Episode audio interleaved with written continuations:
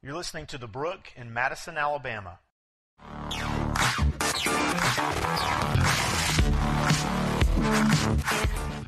You want to dance, don't you? I do. Um, there are not many people that do a lot of talking about non inflammatory pain syndrome. It's not usually a topic of conversation at dinner or stuff you shoot the breeze about. However, most of us in this room are familiar with what we call growing pains. Um, you've either had them or maybe you've experienced one of your kids having them. Um, I know I have spent a lot of nights in Nathan's bed rubbing his legs and his knees. And um, I don't really wonder why, since he's 13 and pretty much as tall as me now. Um, but growing pains, they're weird. Um, there's a lot of argument now that they're actually not from growing, um, but I think that's hogwash. Um, but here's the thing um, growing pains don't just happen in little kids' legs. Anything or anyone that experiences growth is going to experience the pains that come along with it. And the church is not exempt from this. In the book of Acts, the church begins to grow. It, the church begins and then it begins to grow. And I mean grow. It begins to grow rapidly and seriously. And so, along with that, come these growing pains.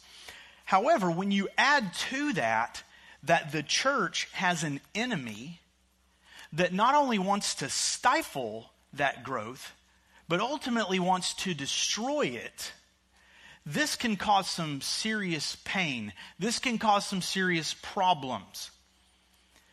However, as followers of Jesus Christ and as the people of God, we have an understanding that there is potential in every problem. You're going to hear me say that probably a few times this morning. There's potential in every problem because, you see, if we are the church that Jesus said, I will build my church, if we belong to Him, and we're the people with whom Paul has said that God is working for the good in all things, all things, can't exempt anything from there. If we're those people, then any obstacle, any issue, any problem that we face is a potential, it's an opportunity for God to work. The question is, what do we see? Do we see the potential? And are we willing to work for it, risk for it, fight for it? So, going back to the issue of growing pains, what do those look like in the church? Well, if a church begins to grow, um, and, and on the one hand, I think we can get caught up in numbers too much. At the same time, let's be realistic. Numbers tell stories.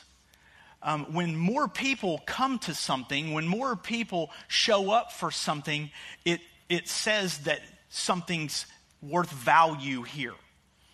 So if a church begins growing because disciples are being made, more people are going to be present. Um, more people, more needs.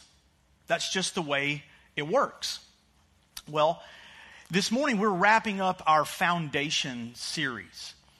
And we visit this series once or twice a year looking at different things that are part of the foundation of who we are as a church, what we believe, why we do what we do. This go round, we've been talking about evidences that we are building our foundation on Christ and that He is the builder. We've talked about genuine community. Last week we talked about authentic boldness. Well, this week we're going to see that another evidence that we're building on the foundation of Jesus Christ in our lives and that He is the one building His church. One of the evidences of that is also servant leadership. That servant leadership begins and continues to multiply within the body of Christ and the people of God. So now go back here, more people, more needs, more multiplication, if you will, more growth. What that's going to also mean, though, is more opposition and disruption from the enemy. One thing that is fairly common knowledge is the, the best way to have an opportunity um, against an enemy is to know their tactics, to know their weapons. What is it they're going to do? How are they going to do it? You and I, we need to know and understand the enemy that we face. So, what are Satan's tactics against us? Well, we saw one of them last week in Acts chapter 4, Acts 3 and 4, really. Persecution. What happens? Well, uh, Peter and John get arrested, um, they get questioned, interrogated. Um, the church begins to be persecuted. But this doesn't really go over the way that the persecutors planned it, because what happens as a result? The people of God come together, they cry out to God and pray. The place where they pray is shaken. They get more boldness than they had before, and the church continues to multiply. So that didn't work out the way Satan planned it, I guarantee you. All right, so we've got to come up with another strategy, tactic, weapon. In Acts chapter 5, the church is growing and people are becoming so generous that they're coming to the apostles, whether it's with a, a, bag of money or a deed that says, hey, I got 10 acres, I only use five of them. If somebody else needs some land, give it to people. People are just coming and bringing what they own and saying, whoever else needs this, let them have it. Well, this husband and wife show up and they're bringing their land, they're bringing an offering. And they're painting this picture that they're bringing all of it. They're trying to look better in the eyes of the apostles, but they're lying through their teeth. And see, God is much more concerned with your integrity and my integrity than my offering. And what God does, and this sounds a bit harsh, but there are points in history where God tries to communicate this is how serious I take sin. My son went to the cross for it. He strikes Ananias and Sapphira dead. Boom! And they have to drag their bodies out of town and bury them. Well, let's think about that. That could cause some, like, really, really, um, that could be like a real downer on the growth that's going on. You know, two people struck dead bringing in their, their uh, offering that could have had a real detrimental effect possibly on the church. But, but what happens as a result?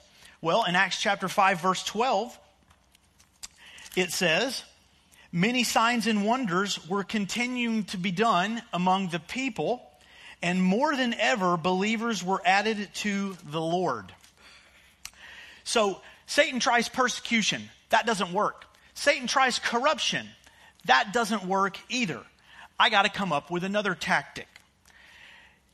This one might be the most difficult for us to see.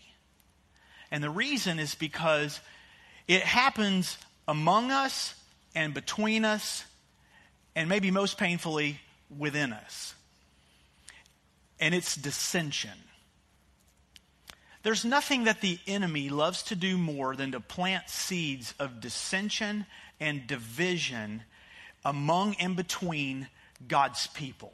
I'll just get them to fight and destroy one another. That's one of his favorite things to do. And this could be a problem, right?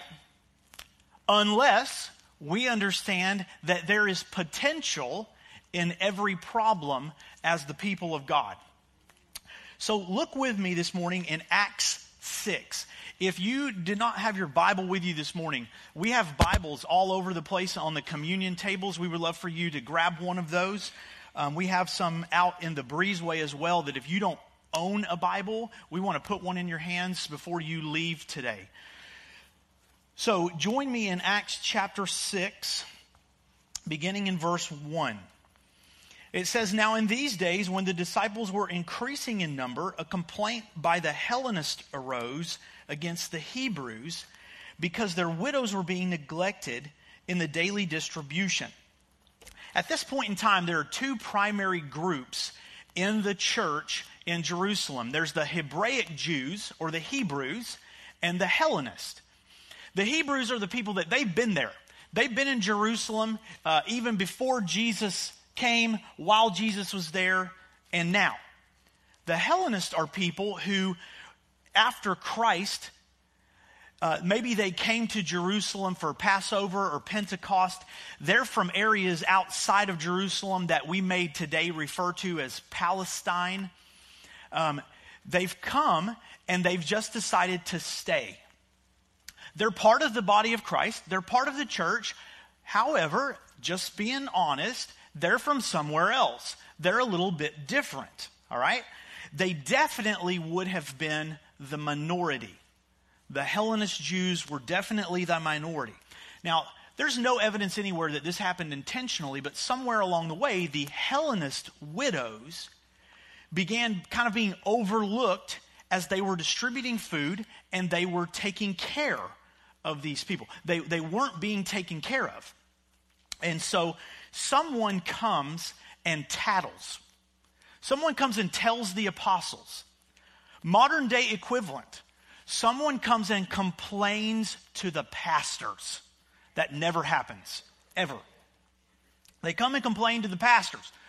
Now, I don't want to make light of this, though. This is a very serious problem. But again, you know, I've said this before there's potential in every problem. Verse 2 So the twelve summoned the full number of the disciples, and they said, It's not right that we should give up preaching the word of God to serve tables. Therefore, brothers, pick out from among you seven men of good repute, full of the Spirit and of wisdom, whom we will appoint to this duty. But we will devote ourselves to prayer and to the ministry of the word. The apostles were saying, for us to involve ourselves, for, for us to get bogged down in, in the details of who's getting what food and like how are we spending every penny that comes in. For that to happen we're going to be distracted and taken away from the thing that god has called us to do God has called us, if you will, to focus on the spiritual needs of the people. God has called us to preach the word to the people, to minister the word among and with the people, and to pray with and for and over the people. That's what he's called us to. And if we keep getting sucked into all of these other things, we're not going to be able to focus on this. So we need to be able to focus on the people's spiritual needs. We need someone else that can come along beside us and focus on their physical needs. Now, before we talk about the solution that they give, I think it's important to identify some things that they are not saying. Because when you first read what the apostles say, uh, it can come across as maybe a bit arrogant or condescending, and that's not the heart or the voice being used here.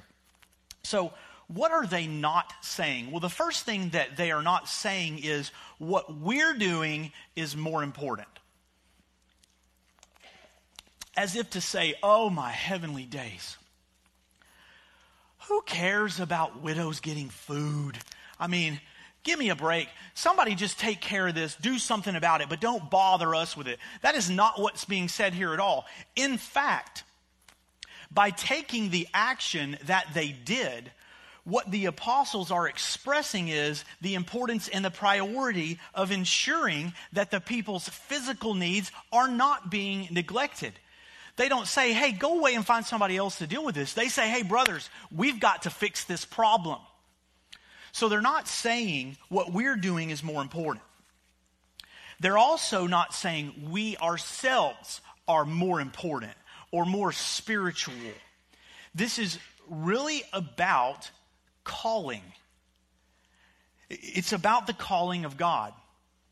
Their primary calling, as I said a moment ago, and let's use Paul's reference in Ephesians 4, because on the one hand, Paul greatly simplifies it, but on the other hand, he expounds upon the importance of the priority. Paul says in Ephesians 4 11 and 12, God has given the apostles, the prophets, the pastors, the teachers to equip the saints for the work of ministry. God has given the apostles to mature, to oversee, to train up, to shepherd his people.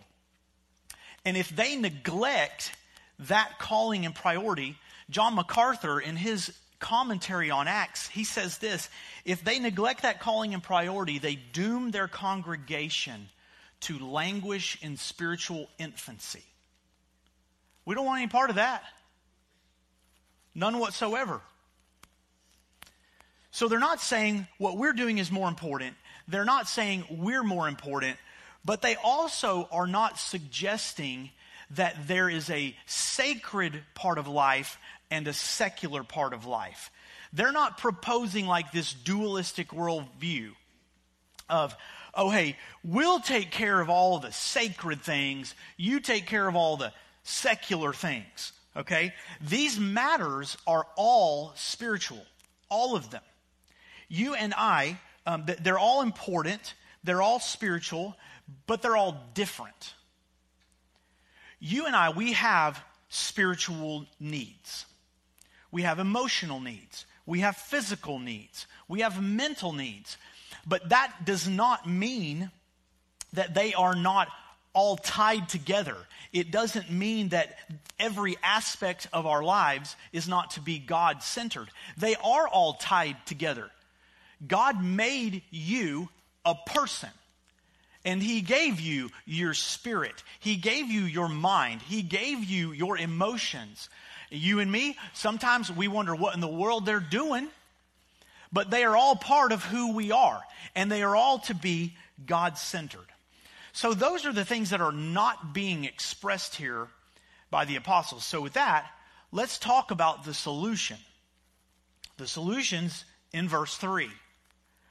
Okay, brothers, pick out from among you seven men of good repute, full of the Spirit and of wisdom, who we will appoint to this duty. We can't focus on all of these things and do any of them well. We can't focus on all of these things and effectively do what God is calling us to do. So let's appoint some who can. And this is the juncture where once again God begins multiplying servant leaders. If the church is growing, servant leaders will continue to not just be added to the body, but to multiply. So the apostles say, pick out from among you. I want you to notice that they don't just like recklessly or haphazardly say, hey, find some dudes to take care of this, okay? If they have a pulse and they're breathing, then, you know, hand it over to them. That's not what's said here at all because they lay out some qualifications and some criteria for who these people are and what they would look like. Look at the first one. The first one, brothers, pick out from among you. Now, part of this can, can maybe seem like no brainer, um, but it's not. The first thing that's being said here is whoever's taking care of this, they've got to be believers. They've got to be like minded with us for the sake of the gospel and the kingdom of God. But they're actually saying something even more specific here. Who was being overlooked in the distribution? The Hellenist widows. So, who do you suppose brought the news, the information, the complaint to the apostles? Probably Hellenist Jews. So, the apostles are saying, hey, Hellenist Jews, you're going to take care of the Hellenist widows. Who better to do it? They, they're from where you're from. They're part of who you are. No one will pay more attention to whether or not they're being taken care of than you will. So pick out from among you. This is why, as churches, when we choose to say, This is my church family, this is the primary place where we are bearing one another's burdens. Because we should know one another we should be in, in the thick of one another's lives. Pick out from among you. And then he says, men of good reputation, men of good repute. This word in the Greek, which makes my tongue want to slap my brain, it's martyromenus. I'm only saying it once. It's from the root word martus. And here's why this is important this word means witness. But what's peculiar about this word is that it has two uses. And not like, oh, it's used like this here and it's used like this here. In this sentence and in this context, both uses are present. The first use of this word is that this is a person of whom a good witness is given. So, in other words, let's say for some reason I get drugged to court. And they tell me, we need you to provide us with a character witness. Well, hopefully, um, I could ask, like, David and Garrett and Ginger to come and give a testimony of Brian is who he says he is. That his reputation is of integrity. This is a person who a good witness can be given about. But here's the other use this is also a person who is a good witness. Now, what application or relevance would that have with new believers in Christ or right here as the gospel is beginning to spread and a New Testament church is beginning to grow? What's being said here is these need to be people who their life and their mouth are about voicing who Jesus Christ is. These people, not only does a witness need to be able to be given about their character and their life, but their life ought to be a witness that they have been transformed by the person of Jesus Christ. So, whatever it is they're going to be helping and taking care of, they understand that the first and foremost priority in that is the hope of the gospel. A good witness. They go on full of the Spirit. This means that there's evidence in every aspect of this person's life that they are being consumed, controlled, and ruled over by the Spirit. But you'll notice that the apostles don't stop there. They say, full of the Spirit and of wisdom. Do they need biblical knowledge? Yes. Do they need theological understanding? Yes. But they also need the discernment of how that fleshes itself out in everyday life. I've met some folks before that they know way more Bible than maybe all of us in this room put together but you may not see it being lived out in their life. I will tell you that full of the spirit and of wisdom, I don't know that there's any greater place to see whether or not that's present in someone's life than when they have the opportunity to serve someone else. When, when you see a, a Christian faced with the opportunity of helping someone else that they're going to get nothing out of, that's when we have the opportunity to show is the discernment there to see Jesus' words being lived out in our lives. So, they give the criteria. Pick out from among you seven men of good repute, full of the Spirit and of wisdom, who we will appoint to this duty. What do they do? Who are these men? Verse 5 what they said pleased the whole gathering. Everybody was like, that's a great idea. Let's pray. And then they chose Stephen, a man full of faith and of the Holy Spirit. They chose Philip and Prochorus and Nicanor and Timon and Parmenas and Nicholas. They set those men before the apostles and they prayed and laid their hands on them. Friends, what you've witnessed right here is the first ordination of deacons. This is the introduction of deacons into the life of the church. So, little review. Problem people's needs are being overlooked.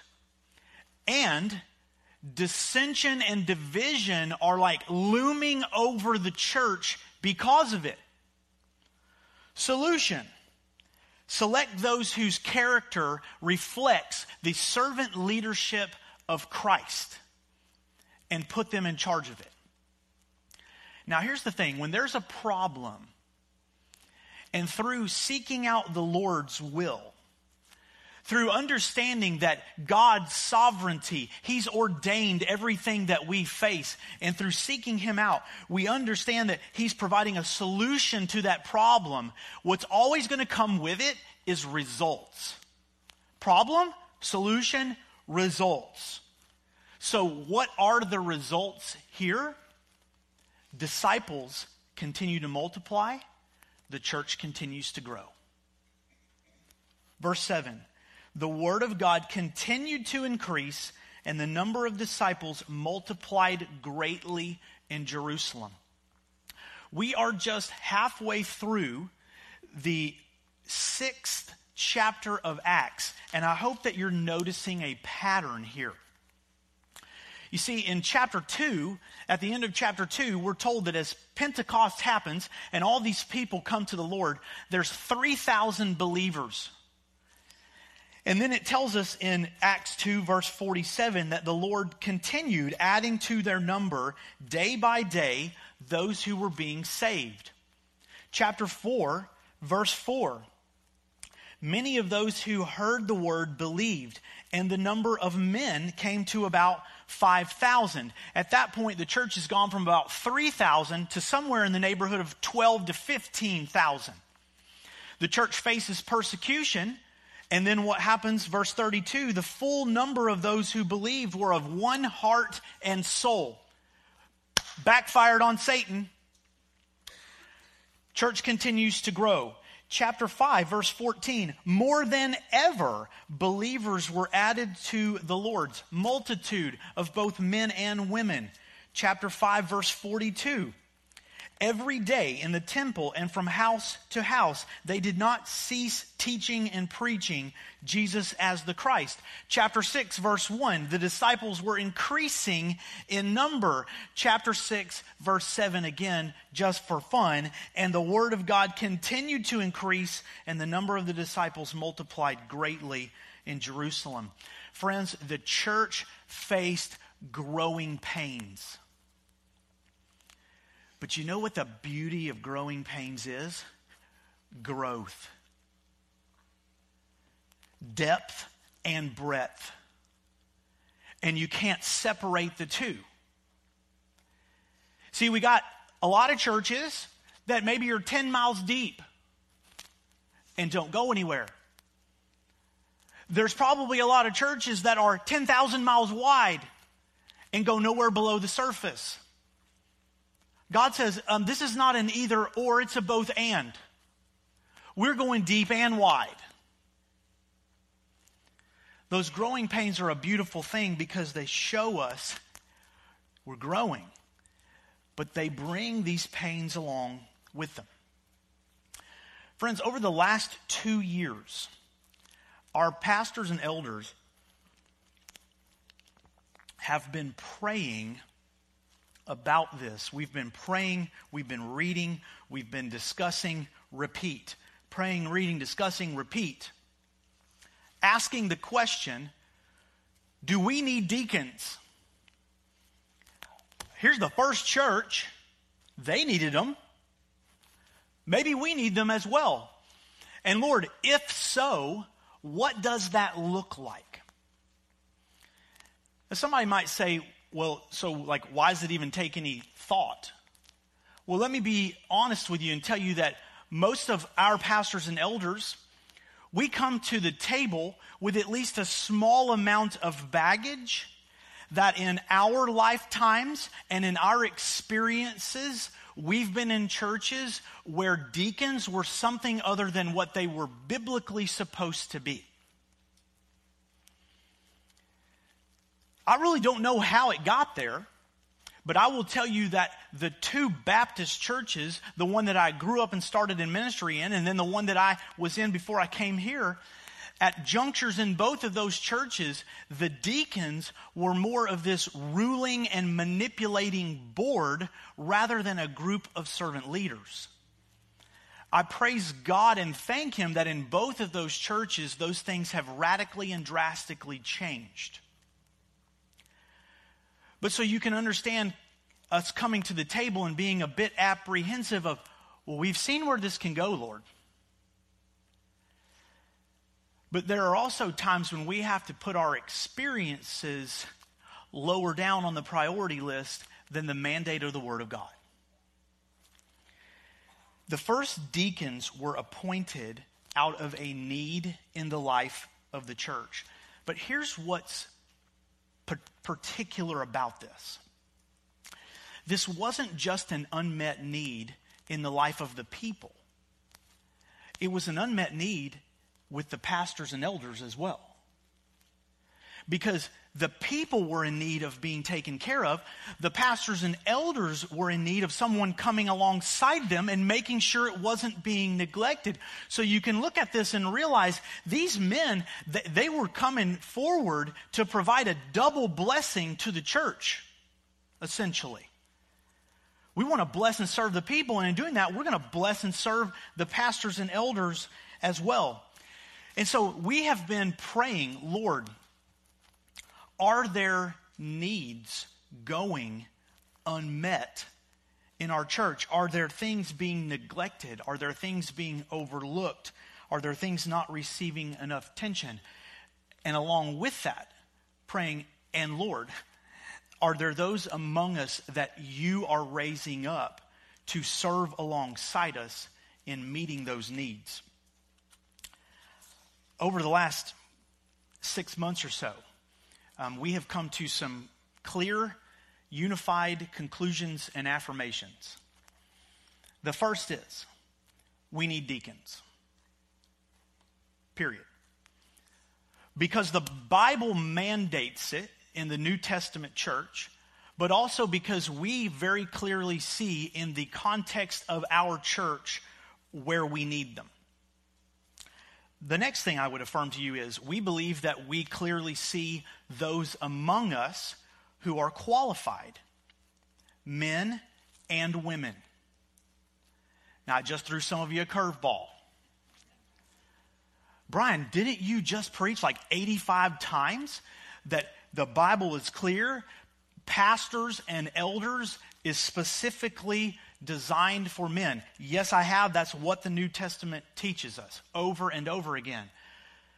But all throughout the New Testament, the book of Acts and elsewhere, we see one instance after another after another where women were placed in the role of deacon. And so I will tell you that we, we see people, men and women, in this church who are qualified um, for this role. But now that leads me to saying this qualified does not automatically or necessarily mean called. I've said this before, and I will probably say it again. In the seven years that we have had elders here at the Brook, there have been a number of men that we have gone to and we have said, We, the pastors and elders clearly see that you are called, or excuse me, you are qualified to be a, an elder. And those men came back to us just as confidently and said, But I need you to know I do not feel the call of God on my life to this. And the reason why this is so important is that what this role of deacon does share with pastors and elders is the seriousness with which God places over those who choose to accept it. The role of deacon is a significant privilege and responsibility. Because this is not just about someone coming forward and saying, oh, hey, you need somebody to take care of that. I'm game. Put me down on the list. This is about someone who is coming forward saying, I feel the call on, of God on my life, not only to serve the people of God, but to serve alongside our pastors and elders in seeing that this doesn't go unmet. And in doing it, I understand that my life, which this ought to be the case for every single one of us as a Christ follower, but in putting myself in this role, I am putting a much higher level of scrutiny over my life that my character will reflect Jesus. It's a significant privilege and responsibility. But we believe that we need deacons. We believe we see those among us who are qualified, and we believe that it's time to begin moving forward. Over the next few weeks, I'm going to be sharing more with you about these specific needs and areas within our congregation. But I want to share one of them with you this morning so you will have an idea of what we're even talking about. And I share this one, number one, because it's probably one of the most important. But number two, uh, it's right here in front of us today. Um, we are praying that the Lord will bring forward some people who feel called to serve our church in the area of our ordinances. There are two things that we observe together um, that are significant to being a body of Christ followers in his church, and that is baptism and the Lord's Supper, communion. Uh, in my almost nine years here at the Brook, I am very, very grateful that we have always had someone who has been willing to come forward and say, Hey, I'll help fill the cups, I'll help bring the bread in. Um, we've had different people over that, the course of that time. But here's what we're praying for. We will we are praying that God will raise somebody up that sees that this is an enormous, significant act of ministry. Friends, when we come together and we take the cup and we take the bread and we remember what Christ did for us, this is one of the highest symbols that we have that we participate together in uh, uh of what Christ has done and what he's going to do. I can't lead you in taking communion if someone doesn't prepare it. So, in taking that on, you're not only serving the body, the church, you're serving the pastors and the elders as well. That's one example of just many of the areas that we're going to be putting before you. But, friends, we believe that there is great potential for the Lord to raise up servant leaders to serve not only alongside our pastors and elders, but to serve our pastors and elders and serve our body at the same time. And in doing those things, grow our church and advance the kingdom of God. We are growing, and we are grateful for it. We feel some of those growing pains, but we are grateful for them because they are an evidence that Jesus is our foundation and our builder.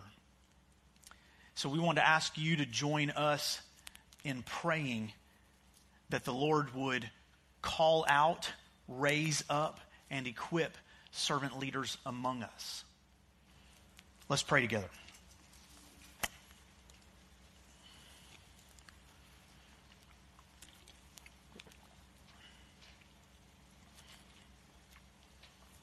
Lord, first of all, we pray that you would stir our hearts.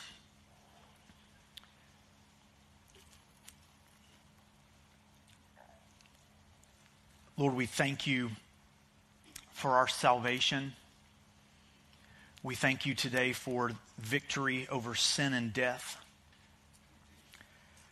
But Lord Jesus, we thank you that one of the ways that we have been given the opportunity, the privilege of, of showing that there is nothing in this world that we value more than you is by serving one another.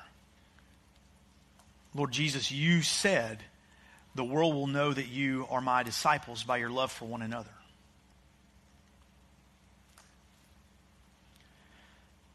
Lord, we pray that as your church, as your people, you would empty us of ourselves today.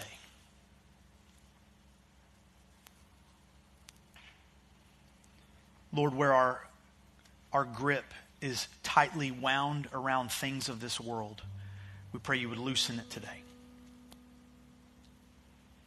Father, if we are enslaved to bitterness,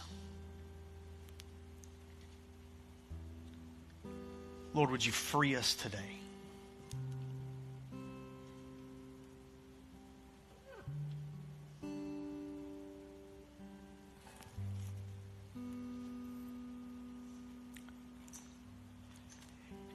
If you're here this morning and you have never put your faith and trust in Jesus Christ,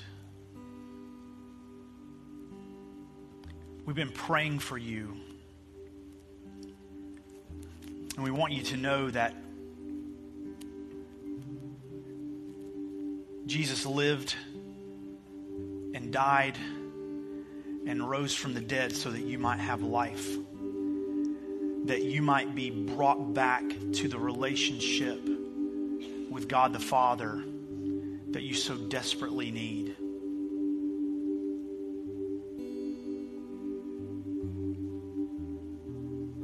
In Romans 10, Paul says, if you confess with your mouth Jesus is Lord and you believe in your heart that God raised him from the dead, you will be saved. I'm praying that the Spirit of God is drawing you in.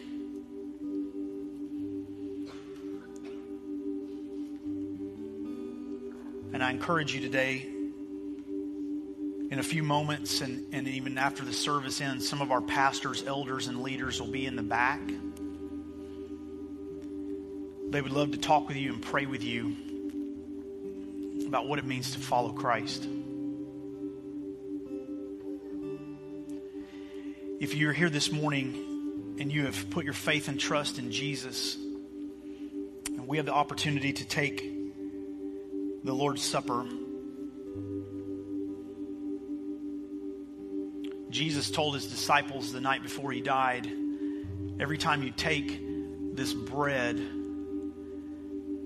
remember my body was broken for you. Every time you take this cup, remember my blood was poured out for you. No one took it from me. I laid it down, I gave it willingly for you. So I encourage you, whether you come um, alone or with a friend or with your family, take a moment to reflect on what Christ has done.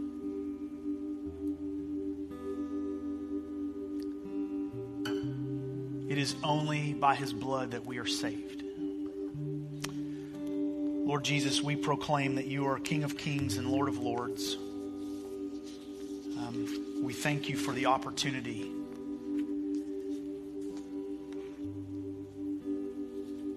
To reflect and remember today that our life and our hope is found in you.